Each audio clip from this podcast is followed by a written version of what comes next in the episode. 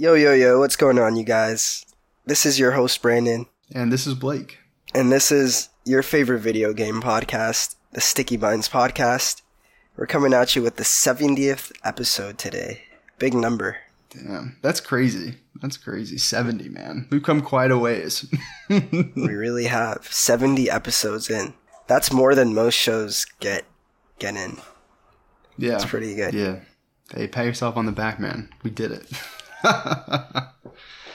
All right. Well, I guess before we get started, I just wanted to give a huge shout out to Edgar and Mark from last week's episode. I took the week off, so I really appreciate them stepping in to fill my shoes. And man, I'm sorry I missed it because that sounded like such a fun episode, but I'll have to have them back on, man. It was nice to hear they're both Spider Man fans. So Yeah. I don't know. Maybe we could make something happen there. I don't know. We'll see. Stay tuned. Stay tuned, Sticky Buttons podcast fans. We got some some special coming your way. But yeah, man, it was a lot of fun to record that episode. Big shout out to both Mark and Edgar for coming through in a timely manner. We made a great episode. I'm really proud of it. So Yeah, yeah, that was awesome. I actually I went out to the mountains, Hunter Mountain in New York, and caught some fresh snow. So got some fresh tracks on the mountain. So thank you, really appreciate it. and shout out to Blake for his birthday. You know, another Shout out to you for your birthday, man. Happy that's birthday! that's true. Thank you, thank you. Another revolution around the sun, Hey, we made it, and we're back for another episode. and we've got some great video games today. Do you think we should just kick it right off, Brandon? We should kick it right off. Let's get right into it. All right. Well, I'm going to be bringing this game to the table today called Sable. Have you heard of Sable before? I think you might have brought it up on the podcast maybe once or twice. It sounds familiar. Well, I will say I've been really, really excited to check out this game and to talk about it on the show. I kind of put off playing it because the Epic Game Store, they had a, a promotion where they kind of gave it away for free. And I knew I was getting a Steam Deck, so I decided to wait instead of buying it on my PlayStation. It recently came to the PlayStation at the end of 2022 and was on Xbox and PC for pretty much a whole year. It was like exclusive, and then it came to the PlayStation, and I was gonna buy it on the PlayStation, but then I got the copy for free from the Epic Game Store, and then I got a Steam awesome. Deck. So I've been playing it on my Steam Deck, which has been really cool. Because at first, when I first booted it up, this is just kind of unrelated to the game, but it's more about like PC gaming. I was really struggling to get the game to run well and I ended up I was like changing my Steam Deck settings and trying to optimize my GPU better and I ended up ended up not even being all that technical. All I had to do is go into the game settings, like the graphic settings in the game menu, and I just had to change the resolution and it worked like a dream. So, just some small fixes there and it was just it took it from running okay I guess took it running from like a modern Switch game to a, triple a AAA title. So that was really fun. Just kind of tinkering with that and figuring that out. And that's something I've never had to do before. Like go into the graphic settings Yeah. in a game and That's always fun when you can like make an experience better in a video game by just changing a setting or two. You know, it's Mhm. just it makes it all the more better. yeah, yeah. It's interesting that I was able to do that. I've never had to do that before, especially like I've pretty much just been a console gamer. So step into the PC world. but I mean, this game is actually really cool, and I'm so glad that I'm checking it out.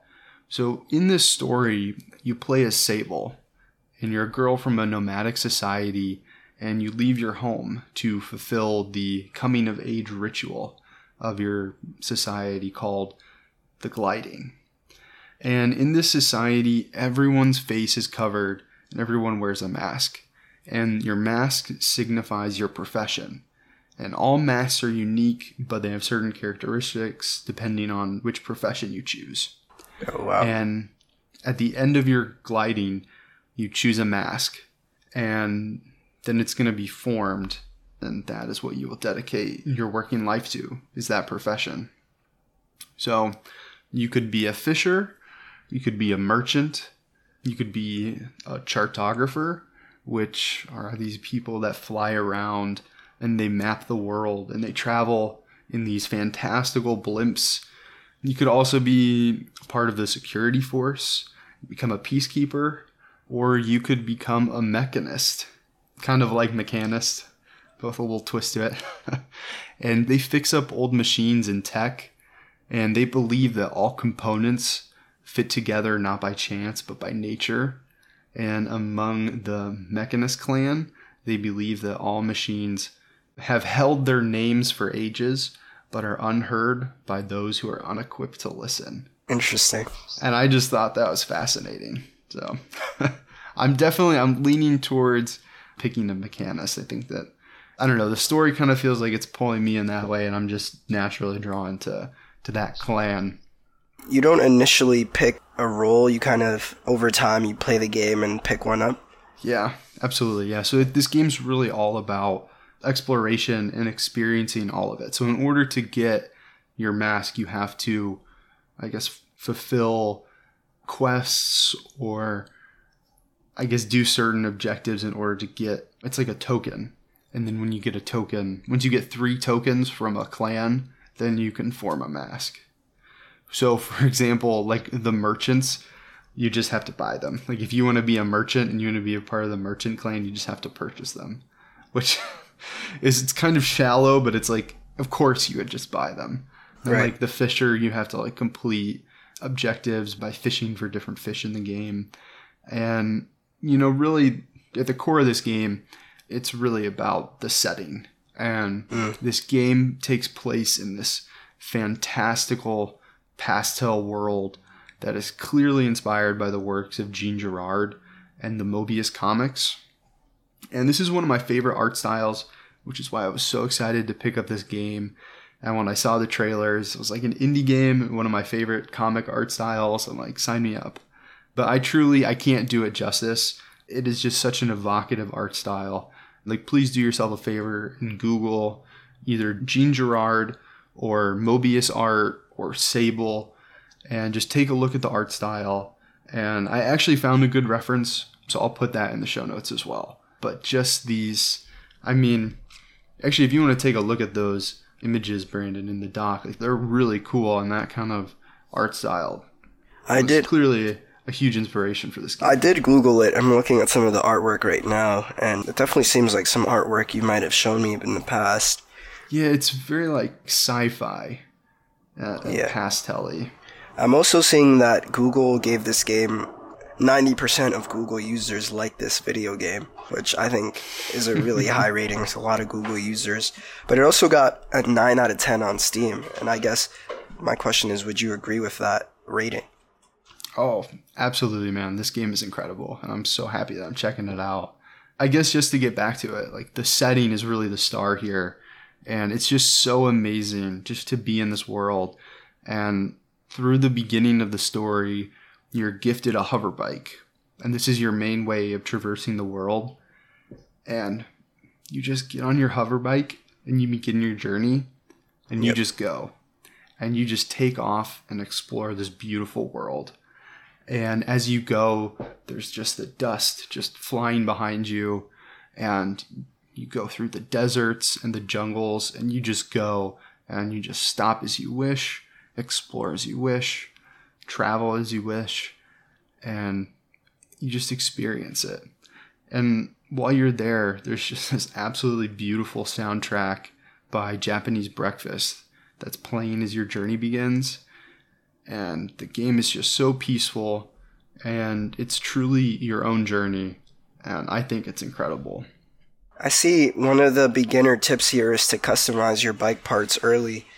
What have you customized your bike parts, and if so, what kind of customizations not have you done? not at all i'm scared to Okay. so maybe i'll heed this tip just because i haven't really changed it up too much just because the bike parts are, are surprisingly expensive this game doesn't really have much of an economy i guess you kind of you find things around and then you can sell them and then you can occasionally buy either tokens or map pieces or bike parts and i haven't really spent any of my money just because I, I found it so hard to come by just because i've just been exploring this world i found a lot of this other it's not really a currency but it's like another type of currency and you use it to upgrade your stamina wheel, which I'll, I guess I'll talk about that in a second. Okay. I also see that there is no main quest, so they're encouraging you to explore freely. How have you kind of felt with that dynamic of the game? I just go. I mean, you truly like once you get on your hover bike. I mean, the world is so big and vast, and it's just so peaceful that I've just been, I've just been going. I've just been experiencing it, just seeing it. And if I see something that intrigues me, I just jump off my bike and climb it or explore it. And I've just been just completely letting go and just experiencing it for what it is. And actually, I find this story to be incredibly evocative because as a young adult, I left the Midwest, moved to New York City, and I find the character very relatable. And you have to find your own path. You know, and the unknown can be scary, but just because there's going to be challenging, or just because there's going to be challenges, that doesn't mean that the journey is not worth taking. And I just think it's just such a good message, and I just, I really love just getting on the bike and going. But I really wanted to compare this game to Breath of the Wild because so this is an indie game that was published in September of 21 and like I said it was Xbox and PC exclusive for a year and then it came to PlayStation. And I think parts of it are really inspired by Breath of the Wild and I think that it succeeds where Breath of the Wild sometimes fails. So we've talked about it a lot in the show. I think that Breath of the Wild there's a lot of combat and a lot of the game's charm is manipulating the physics system to solve puzzles and use your own creativity in combat. But this game doesn't have any combat, it's all about the exploration. And one of the direct comparisons that I want to make is that there's like a stamina icon, kind of like a stamina wheel in Breath of the Wild, where you start climbing and you see this wheel go down as you get tired, and you can only climb to a certain height, and that's based on your stamina wheel. And in this one, it's kind of the same thing. But where this differs is there's also a glider. And when you you jump off of a cliff in Breath of the Wild, that uses your stamina. Your gliding uses your stamina. But in this game, it doesn't. And the gliding is it's basically this psychedelic sphere that is kind of powered by a gliding stone. That's kind of like the namesake for this ritual. And it really aids the exploration because you can just jump off a cliff and glide forever or until you reach the ground.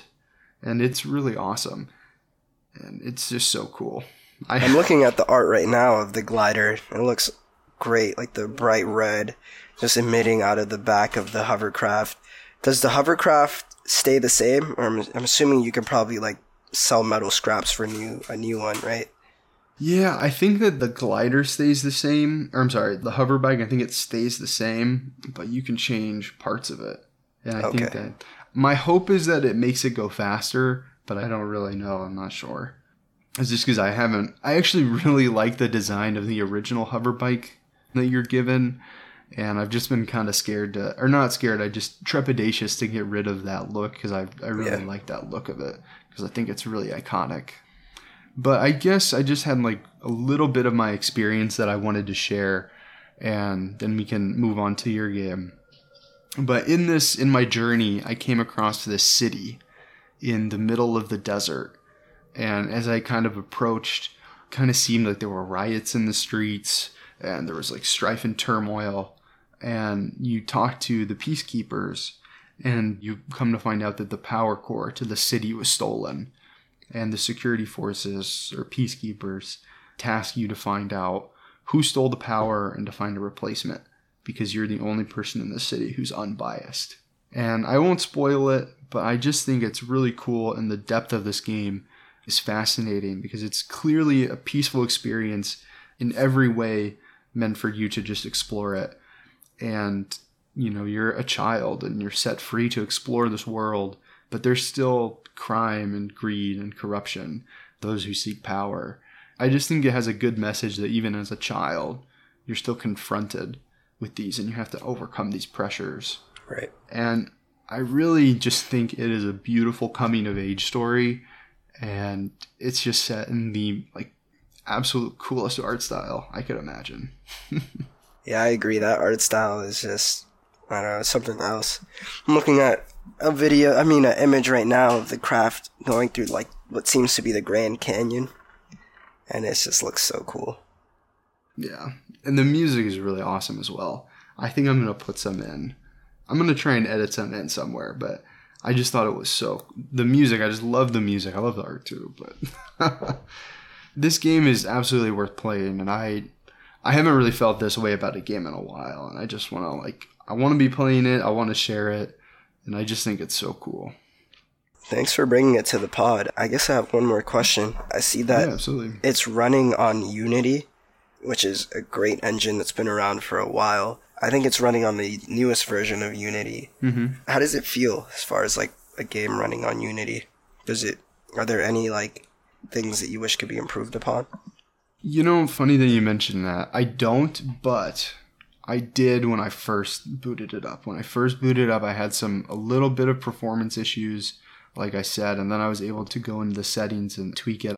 I had thought it was my device and not the game settings. So I guess if you play this on PC, definitely go into the game settings and try to just change the resolution to fit the screen that you're using a little bit better and maybe try a different size. And I think when this game first came out in 2021, it didn't review very well in the beginning. I mean, like you said, it's got nine on Steam. Yeah, I, I actually see some of those really bad reviews. Like first, someone gave it two stars, and they said technical issues, as most people point out, but also many people seem to love the visuals. I do not see what they were going for, and oh, this person didn't like the visuals. I'm not even going to read the rest of that. They said it gave them a headache. Well, when I start first booted up, it was very choppy. I think that this game, it is. I mean, like truly, like the world is just ginormous. So it does take a lot to run it, and it did take some tweaking for me to get it to be better optimized for my device. And I think that's why it took so long to come to PlayStation because I think they were trying to optimize it for the console, the mm-hmm. consoles that it was coming to. So it is an indie game. There's not a lot of stuff in the environment, but the environment itself is humongous.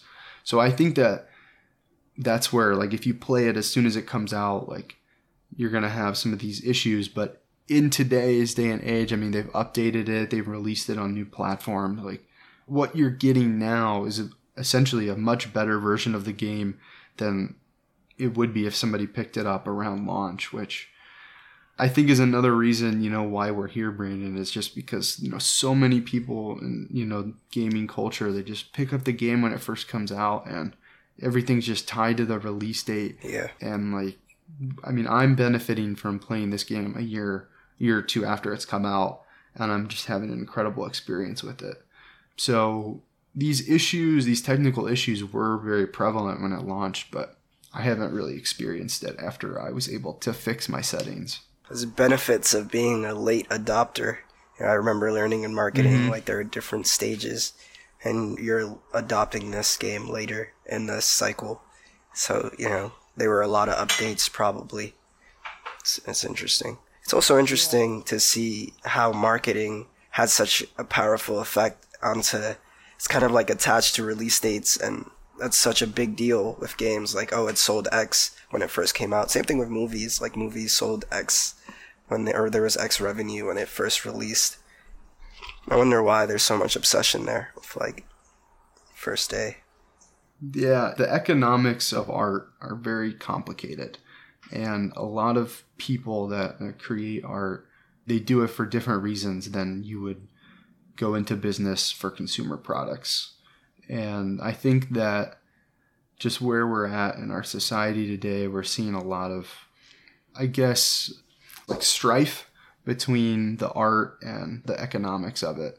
So, I mean, I would absolutely consider this game a piece of art. And I mean, it was an indie project, but like you said, I mean, so many of these AAA games, they're they take millions and millions and millions of dollars to make. They're made by thousands of people over, in some cases, three to ten years, and just the scope and scale are so big. And when you have a project that costs that much, you have to really, you know, have a marketing cycle.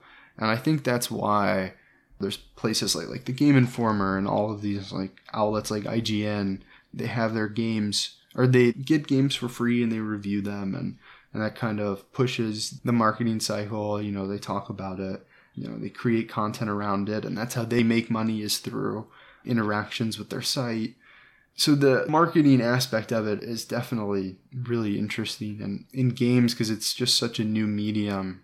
The economics of it are, are kind of interesting at least i think they're interesting but i think it's games like this that can kind of be caught up in i guess the more negative aspects of that where maybe the people that picked it up at launch if it hadn't had such a like a prominent marketing cycle or people didn't pick it up at an outlet let's say maybe somebody would have come to it naturally a year later and they would have still had a blast with it like I did.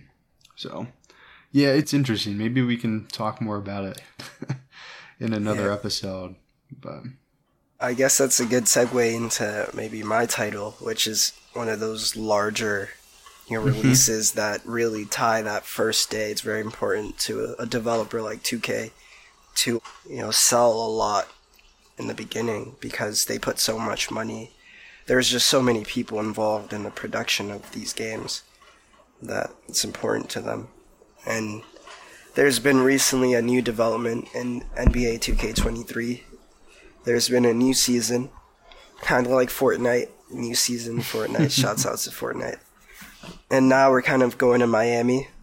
That's kind of the theme that we're going for.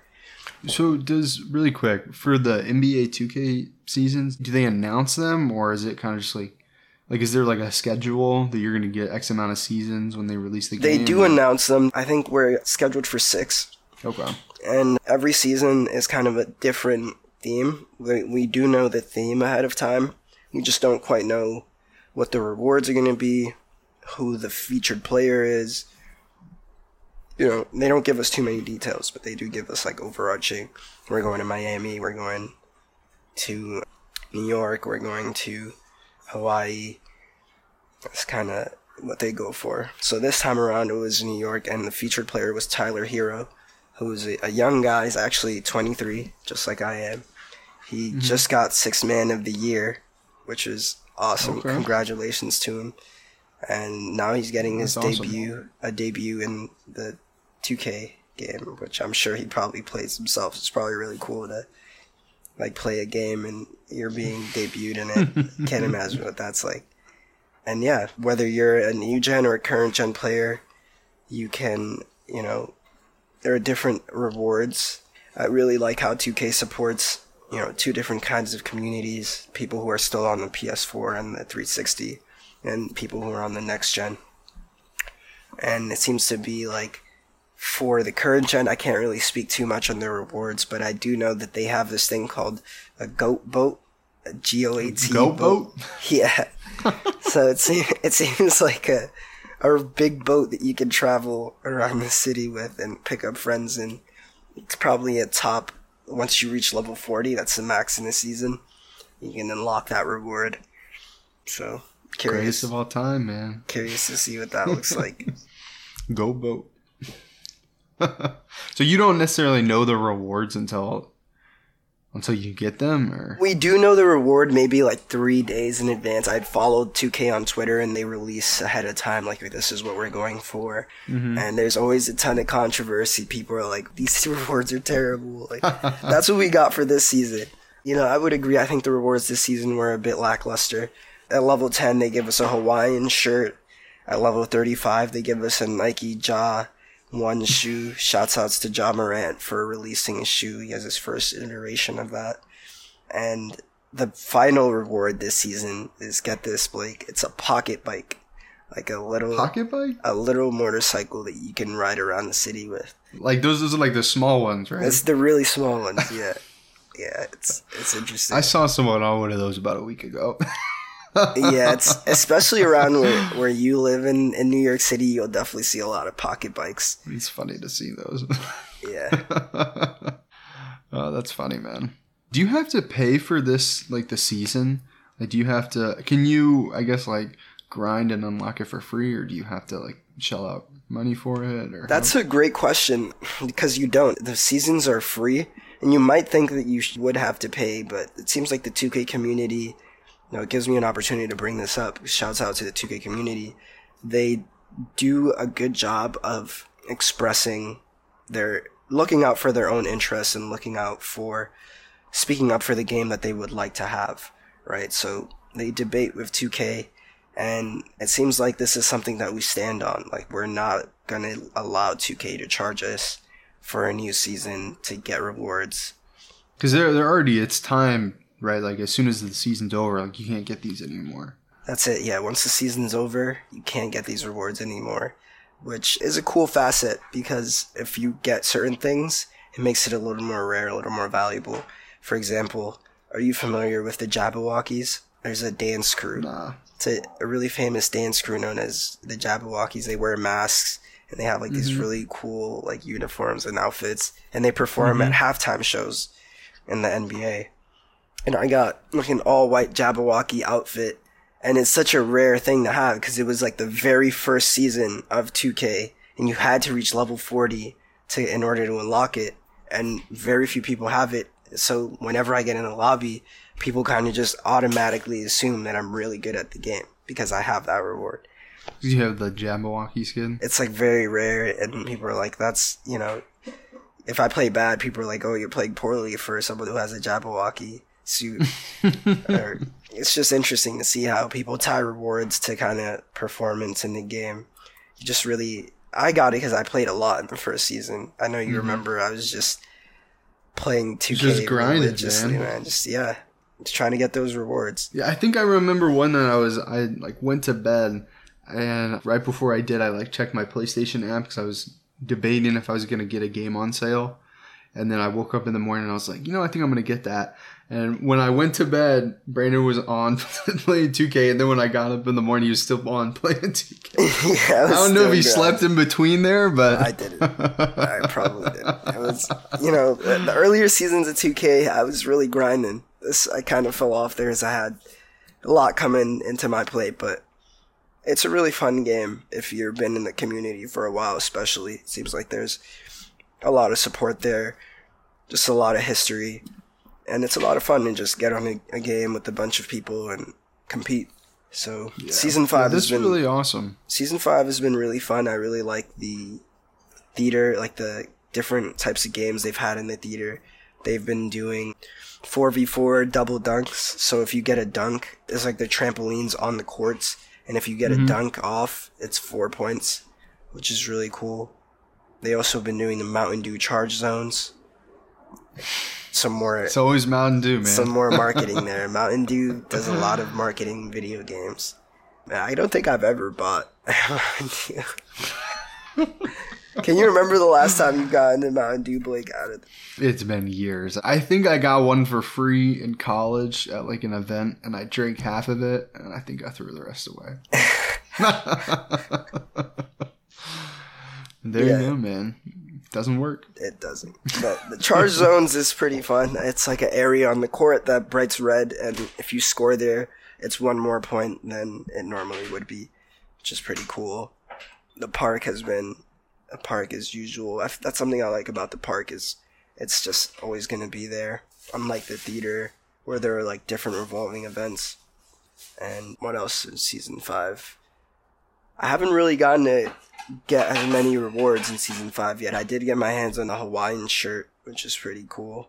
I don't So think that's just like instead of a jersey, you're rocking a Hawaiian shirt. Yep, yep. The whole theme is like you're in Miami, you're in Miami vacationing, I guess, and you'd wear a Hawaiian shirt. Gave me that's a decent idea.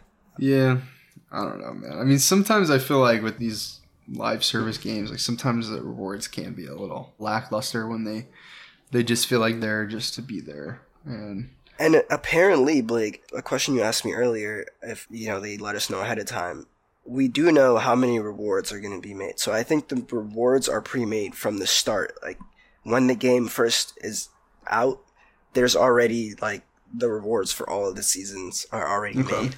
So it's not mm-hmm. like somebody had to like figure it out within. They had like three weeks to like come up with it. It's already been thought up, and it's interesting to see how different seasons have better rewards. Like the first season typically has really good rewards, so they really want to like hook you, I guess. But season 5 is nearing the end, so it seems like the rewards here were just You know, Yeah, they use like all their ideas in the beginning. How do you feel about these like live service games? I mean, like you paid a full seventy dollars for when this Mm-hmm. came out. Are you happy that you're still getting these updates, or do you wish that you know all of these updates, like all of the seasons, like you said they were there at, at launch? Do you wish you could just kind of grind throughout the whole life cycle of the game and I mean, do you like having the timed exclusives so that you can have something that somebody can't, or That's a good question. I definitely do like having the timed exclusives. I think it offers another facet to the game. You know, just seeing where people level up in a given time frame. You know, I like to call people out when they're like, "You've played this game so much because you're like level 33 at this point, mm-hmm. and you're still playing pretty bad." Like, it's just, it's fun to do that. But yeah, back to that question. There's just it's a quick turnaround time. I think a season is about 40 days. And yeah, you, you either can hit it or miss it. You can get the rewards that you really want by grinding, or you're just gonna have to wait till find a reward that's a little bit better. I'm imagining what it would be like if I just had access to all the rewards. I probably wouldn't be as interested in playing. Like at a certain point, I would just feel like jaded because I'm not as far into it, Mhm. if you will. yeah, That's a good question. yeah. Sometimes I don't really love like the timed exclusives because there's a lot of like different games that I'd like to play, but when you come down to it, you really only have time to do one. Like you can really only pick one. Like, That's true. like, you're playing 2K, like I'm still playing Fortnite. Yeah. I feel like it has a negative connotation to it, but man, I mean, it's so fun and everybody has it. But I'd love to play some Apex, and it's just like, if I get on Apex, it's it's like, man, I could be grinding towards my Fortnite battle pass right, Right. now. I feel like, and it's, I don't love that, like the timed exclusives, and I personally feel like it kind of creates like a toxic relation, or it can be a toxic relationship with the game and I, I don't like that. Like I feel like it doesn't necessarily serve the player. I could see that, like, like the night I was, you know, the nights I was grinding, religiously trying to get rewards. Like that must, that was not a healthy relationship with the game because I was just playing, even when I like moments where I would probably want to be doing something else, should be doing something else, but I was just playing because, you know, I really wanted to get to this reward. I wanted to get to this level. And yeah, it can definitely lead to some negatives but also thinking about losing my train of thought here. Updates.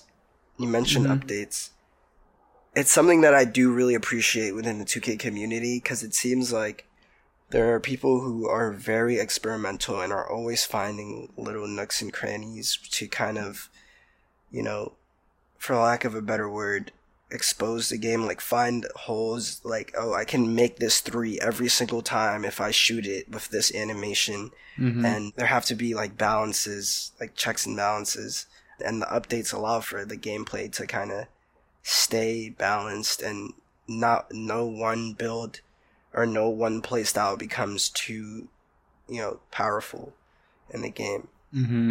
Is yeah, that that something? kind of like constant addition and subtraction. yeah, It kind of changes the game. It changes it up. So, I guess in some ways that's more fair because you know if somebody's really good at one strategy, you know that strategy might not work next week when they get on. right. And like certain things that we like to call it in the 2K community, we call it cheese. Like people Mhm. just start to like cheese like a Kareem Abdul, Abdul-Jabbar like hook move Mhm. or another cheese move is when people run to the corner of the three point line they do a fadeaway three and they get it like every time. And also rim running like there are people who love absolutely love just dunking the ball on people. Like they'll just run in and like they'll get the dunk off no matter what. And it's just it's really cool too just to see how smart people are right? People are able to figure that out in the game and you know run to it time and time again and even when 2k does make these updates people still somehow find a way to get back to that it's very interesting Mm-hmm. is that something you notice within fortnite at all i'm curious No, not really, man, because they really change it all the time. I guess there might be, as I'll say, like in Marvel Snap, there might be a, a better example. There, I mean, there's only a couple different strategies that you can use, and I've been using the same strategy for like two or three seasons right now, and it is busted, and I just win all the time.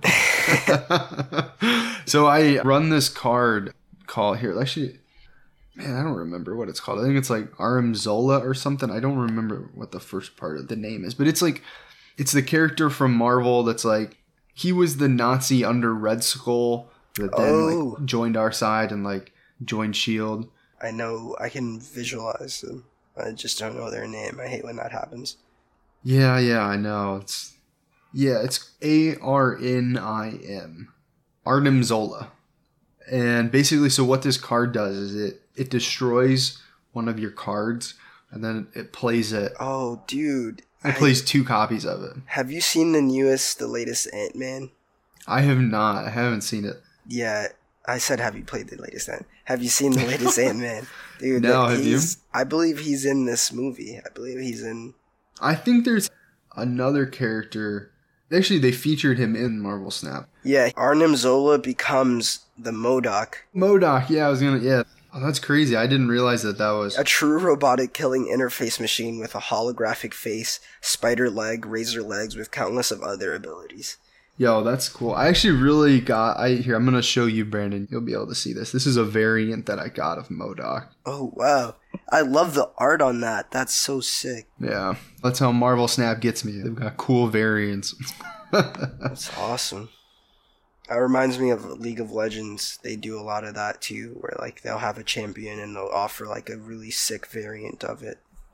Yeah, so I guess there are people like me who cheese Marvel Snap by using the same strategy. but I mean, there there really aren't that many strategies in Marvel Snap. I'm actually kind of starting to see see kind of the edges of it. There's really only so many things you can do, and they have like different series of cards. So like once you get through level one cards, you move on to level two cards, and once you get on or finish level two, then you move on to level three cards. And I, I think it's like a series of cards, and I think they have like up to series six, and I'm still working on getting the series three cards. So I recently lost to a person that they just have like two or three cards that I want that I just don't have. And I'd like to add them to my decks for different strategies, but I just haven't unlocked those cards yet. So I'm kind of bumping up against the, oh man, like I just don't have the cards and I don't want to pay to get the cards. And just like my time going into it is just starting to get a little bit more valuable than what I'm getting out of it. Mm. So I'm playing a little bit less of Marvel Snap. So with this past season, I didn't buy it until I unlocked everything. And I unlocked everything or I unlocked the complete season within like a couple hours of it being over.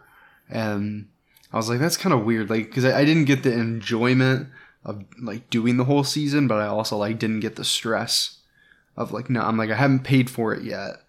But if I get it all, then I'll buy it. So I'm kind of feeling like I'm not loving the exclusivity of the time for mm. these rewards. I wish that you could just buy it and then the season would always be there. That's kind of how I'm I think I'm leaning. Cuz I mean then you still I guess progress through the season and you can still get those harder rewards, but you wouldn't get those unless you actually played like you put the time in. Right. Even if you put the time in like a year later. you Yeah. know. All right. Do you want to move on to the next game? Yeah, let's let's move on to. Is it going to be Horizon Zero Dawn? Hell yeah, man. Awesome. um, so I wanted to do um, just kind of talk about the game and then do like a quick intro um, about the story and the vibe, and then kind of talk about the gameplay of it. So this game was a PlayStation 4 exclusive, and it has since been released on PC and Steam. So it was a PlayStation exclusive, and PlayStation released it, so you can get it on pretty much anywhere except Xbox, but you can get it if you have a PC. I am not playing it on my Steam Deck. I am playing it on my PlayStation. And I was really excited for this game. This game was actually one of the games that I was most excited for to play on PlayStation when I got my PS5. And I'm finally getting around to it almost two years later. but that's how it is, man. It's an open world, third person action RPG. And it's set in the distant future of Earth. um, post apocalypse.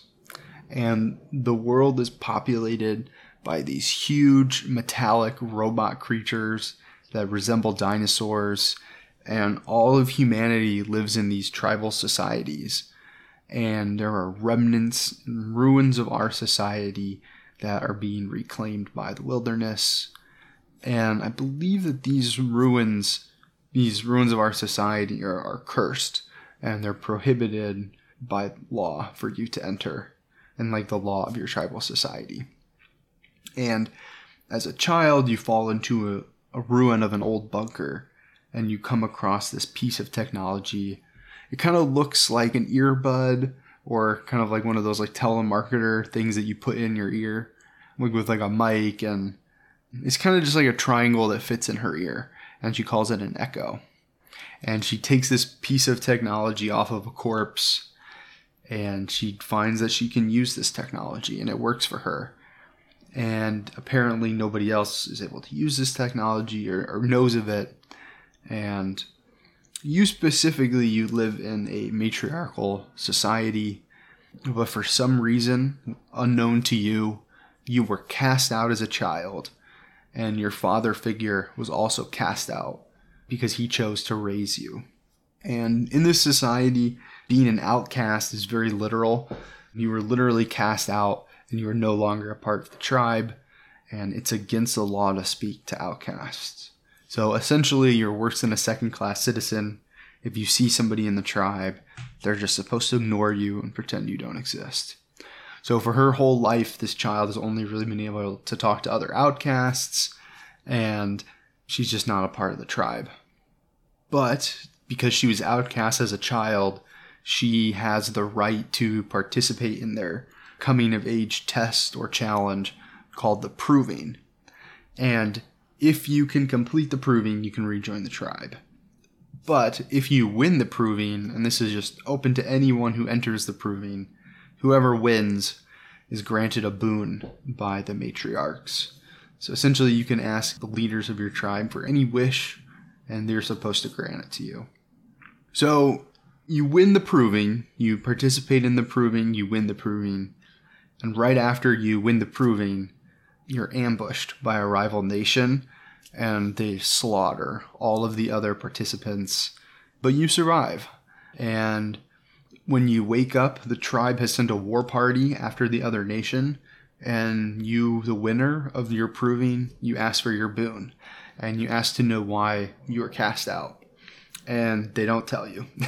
so then you're made a seeker, which means you have the blessing to leave the sacred lands of your nation, which nobody else has this privilege. You're allowed to leave the lands. And this all happens in the first hour, and this is where the game begins. And your call of action is to discover your fate and uncover why you were cast out, uncover who you are, but also to uncover the mystery of how the world came to be this way. And of course, you're armed with just a bow and a spear, and you have to kill these ginormous robot dinosaurs because it's a video game. So it's pretty awesome. cool. But it is also like the story is just kind of crazy. I feel like it took me a long time to lay out what all happened, but because right off the bat, do you have any questions? Yeah, what is a boon given to you by the matriarchs? So it's just like uh, I hear. Let's see. What's the definition of a boon? It's just like you ask for something. It's like a, a wish. Okay. A thing that is helpful or beneficial is the definition of a boon. Yes, just a thing that is helpful or beneficial. So you ask for a boon. So you usually just that's kind of like the reward for getting first. You have a ask a request. And what level are you on this game? I know the max level is sixty. So how far have you gone up? I'm over 10 hours into this. I think I'm around 12 hours. I think I'm level 18 and you know, it's a like I said it's an RPG so there's a huge skill tree working my way through it. I recently unlocked these little things. I guess they're little skills, you know, it's a skill tree. I can now if I'm on a rope, I can shoot the bow while I'm on a rope. So, it's a very helpful awesome. helpful skill there. so I think there's like four, five, or six levels, and I'm making my way through the tier two levels. Okay, and are you familiar at all with the ghost levels? I saw that and I was intrigued. Like what? No, I've got no idea what that is. I guess ask me in another sixty hours. I don't. but I just wanted to touch on the visuals really quick because this game is absolutely visually so stunning, man. Like the world is absolutely incredible. Like the sunsets, the landscapes, the enemies. It is incredibly pretty. It's truly a triple A open world game and it really looks the part.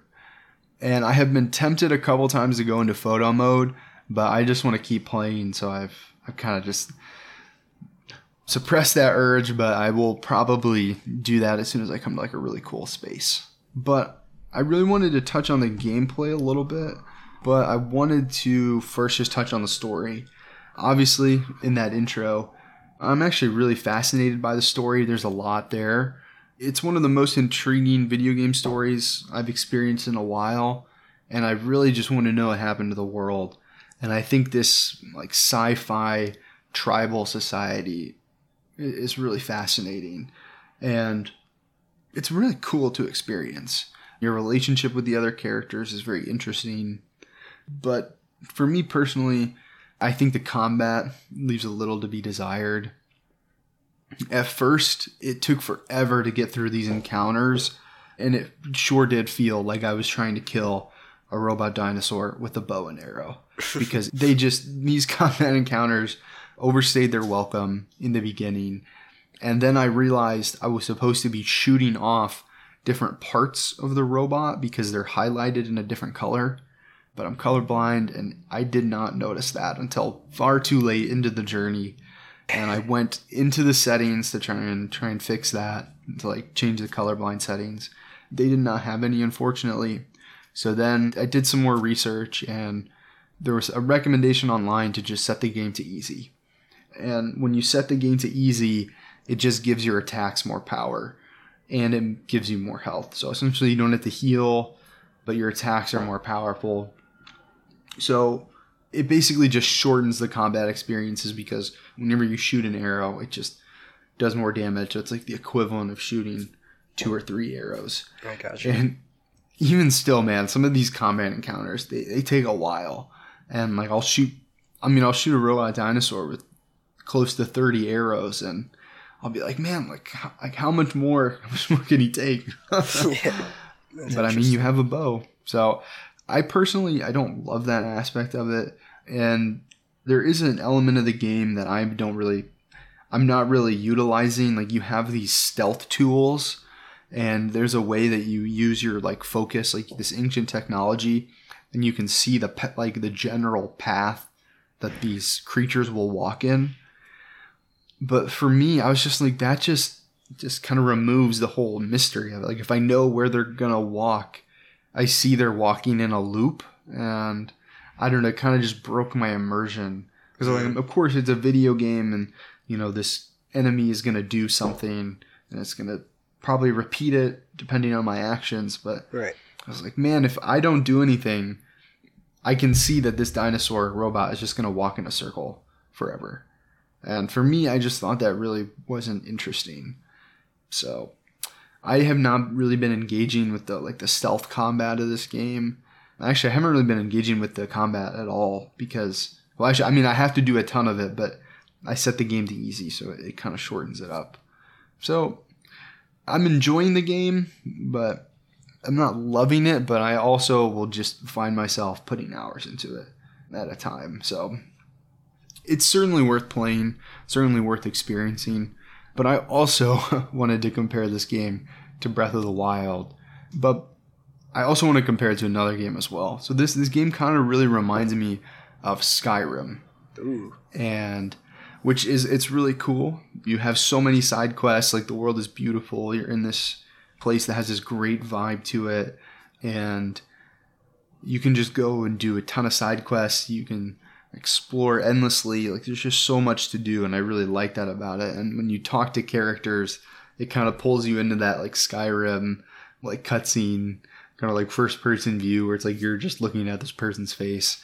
and learning about the other nations and talking to other people and like what you can do when you encounter different tribes. It really reminded me of Skyrim. And I think that's kind of its best part, but also its Achilles heel. It's an excellent example of these Western style RPGs. And I guess so, so to get into a little bit, this game was released in February 8th or February 28th of 2017. And It's a while back. just it was a while back. And 4 days later on March 3rd in 2017, Breath of the Wild was released. And we've kind of talked about it on the show before that Breath of the Wild kind of changed the conventions of how you view an open world game just because you can do anything. Like you can climb any surface, you can jump off any surface. The game really lets you experiment and explore. And in Horizon, you can't climb up a, a mountain. Like you kind of have to do the Skyrim jank where you kind of hop and maybe you can make it to the next rock if you, you know, run, sprint, and then jump. And it doesn't really aid you in traversal, but everything on this open plane, you know, that's all free game and you can explore that. But you're not really invited to experiment with your exploration as much. And I just think it's interesting because just how Breath of the Wild just kind of changed how I think about that and how changed my expectations of what to expect in an open world game. And there's a lot of comparisons to this online because, like we've said, for whatever reason, people play games when they release. so these games were being played at the same time um, for a lot of people. And just the stark contrast to them, I think, is really interesting. And in the second game, the second Horizon game, they did add like a glider, kind of like in, in Breath of the Wild. You can jump off. So, I mean, they, they did make these improvements, but at the same time, uh, here, I, I guess I'll tell you this, Brandon. So, that game was Horizon Forbidden West, and that release date was February 18th of 2022. And then seven days later, on February 25th, Elden Ring was released. So this this game has had. You said that game and then the game of the year. like it's yeah, so I mean the comparison between the two isn't unavoidable just because they came out so close. yeah. And you know, both of these games did something to break the convention of open world games, like Breath of the Wild with this experimentation and exploration, and Elden Ring for just the non-linearity of it and just letting you go wherever. These games kind of contrast with those play styles a little bit, and that, I think that's kind of interesting. I mean, you kind of got to meet the game for what it is, though, and you know, for being a a game like Skyrim in one of these Western RPGs. Like it's it's really good, and I, maybe one of the best I've played, just because there's just so much to do. It's so beautiful, and you know it is fun shooting the bow. I wish that I felt like I liked the combat a little bit more, and maybe I will later in the game. But I, I think it's interesting to kind of have all of these games in the same conversation. Yeah. It definitely is. I mean, you mentioned some huge titles Breath of the Wild, Elden Ring, Skyrim. If it's similar to these games, it's definitely a title worth checking out. But I have a question on the combat. Is the bow mm-hmm. the only weapon you can use? No, so you have a bow, and then I have another bow that can. So I've got one bow that can shoot regular arrows, and one bow, or so it shoots regular arrows and fire arrows. So there's like an elemental aspect to it as well. And then I have another bow that shoots shock arrows, and I saw that I can upgrade that to where it can shoot another type of arrow. I don't necessarily know what that other type of arrow would be. It might just be fire, or it might be something else. There's also like I have a slingshot and I can shoot these electrical bombs, and I have like a tripwire, but I don't really use those other two because I, think I mentioned they're kind of like stealth weapons where you can kind of use them as like if you're approaching the dinosaur, like you see where they like where they're gonna walk, you can throw a trip cable down and then they'll step on it and they'll get electrocuted. Also, you have a spear, so it's kind of like a melee weapon. So you kind of like do like a baseball bat kind of swing, and you can unlock in the skill tree like a stab. So I guess there's like stealth weapons and then the melee weapon. That's awesome. So you have a bow melee, and then you have a knife that's a melee weapon. Yeah, it's like a spear, like a staff, kind of. Like, Okay. It's like the size of a baseball bat, kind of. Okay. Yeah, it's kind of weird, but I pretty much just find myself using the bow and the melee. And you hmm. can do like dodge rolls, like so if like a robot dinosaur's charging you, you can do like a dodge roll out of the way, and then hit them with the your melee. And I just saw on my skill tree that one of my next unlocks is gonna be I can like knock over an enemy with my melee. So there's like a way I can do a melee, and it kind of like knocks the dinosaur off their feet if I hit them right. So there's no like parry, but you can like stagger an enemy. That's awesome. I'm thinking about the robotic dinosaurs. So, how many different species of robotic dinosaurs are there? And also, are there any other things that you're defeating enemy types? Yeah. So there's a ton. There's so many of these different robot dinosaurs. Like they take all kinds of forms and I think that the game's actually done a really good job of introducing different types as I get further on. I mean, obviously there is some repetition. Like you'll see on your map where there's like a herd of this type or like there's a group of this type, but I'm still encountering new types. And there's some that are really powerful and some that are, are kind of like grunt and there are some that work in tandem with each other. So it's actually it's very varied, and I have been stumbling across some pretty cool ones. So that that is cool. That's a cool aspect of it. But the map is just littered with them. So it's kind of like you have to be in stealth mode the whole time. Otherwise, you're going to be constantly getting in, in fights. And I wish they were spread out just a little bit more. But you're also fighting other tribes. Like I said, like you're proving at the beginning, like you were ambushed by another nation and they killed a lot of your people. And you're right now I'm on kind of a revenge quest and I'm taking out camps of of this other nation. And you also have like other people of other nation nations that you're killing as well. So and they shoot back at you with like bows and stuff. So that can be kind of fun to do that and do like stealth kills and in that way, which is very fun. Stealth in general in a video game, I, if done right, I feel like is can add a whole nother facet to it. I think that this game is has a lot of tools for that. Me personally, Blake, I'm not enjoying it as much, but I, I think that that is an aspect of it that a lot of people do enjoy, and it, there are a lot of tools for that kind of gameplay. So if you like stealth in a video game, this is certainly one to check out.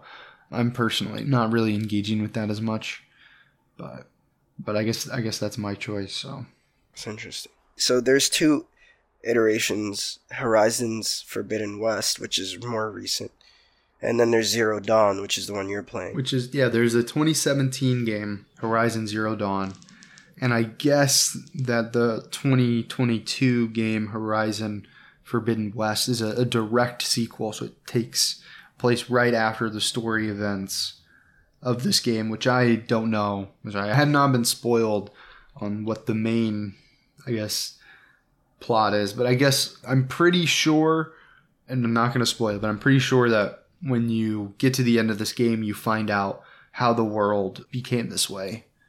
And then I think in the second game, you're further investigating that. Mm. But I mean, I don't know for sure, but I guess that's my speculation. Interesting. It sounds like a fascinating world. I'd love to jump into it. I've seen so much like promo for it on the PlayStation Store. There's been a lot of marketing for both of those titles. So Yeah, and they're they're fun. They're really interesting. Like the place and setting is really cool. I mean, I guess I wish I wish I liked the combat a little bit more, but I'm still really enjoying it for what it is. And one of the parts that I think kind of hurts me a little bit is I, I love bow combat, and I'm just for whatever reason I'm not finding it super satisfying in this game. Mm. I don't know why that is. Maybe it will change. are you playing this on the PS4 or PS5? hmm Yeah, I'm playing this on the PS5. But the 2017 version was it's really more of a PS4 port on the PS5, right? Yes, actually, I am playing the PS4 version of the game. So it doesn't really have the like remote features because I'm thinking like The bow. Yeah, it doesn't have like the dual sense Yeah, the capabilities. The bow would probably feel really like satisfying if it had that. You know, you just kind of felt like the vibration, or you know, it felt like you were actually pulling something back. It's interesting. Yeah, yeah. I wonder how that would feel. I guess maybe I'll, I'll consult with somebody that's played that on the. I guess there is a PS5 version, but I was able to through my PlayStation subscription get this PS4 version for a discounted price. So So Forbidden West would be the PS5 version, right? yeah, that's correct. That's okay. I'm curious. I think I might want to pick that one up. But I guess from what I hear, it is a direct sequel. So I guess all the mystery of the first game will be lost if you pick it up because I guess it it just kind of tells you what happens and I think that the story is really interesting on its own. So I think it's probably worth at least from my experience, I think it's to be worth playing through the first one. And I've been having a good time despite the criticism and the, and the comparison to other games. I think it's a, a great title and I've really enjoyed playing it. That's amazing.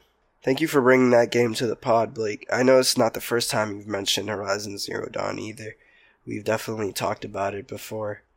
Yeah, I think I had maybe mentioned it on an episode before, and I, I picked it up, and then, I mean, like I said, there's a lot that kind of goes into the first couple hours of this, and it it really just it like lore dumps. There's like a ton of tutorializations, a ton of cutscenes, and that just drove me up a wall. me personally, I, I just want to jump into the game, Yeah. and I didn't love that, so I had to find my way back to it a couple times. But I I have been playing it, it pretty steady, and I've really enjoyed what I've put into it so far.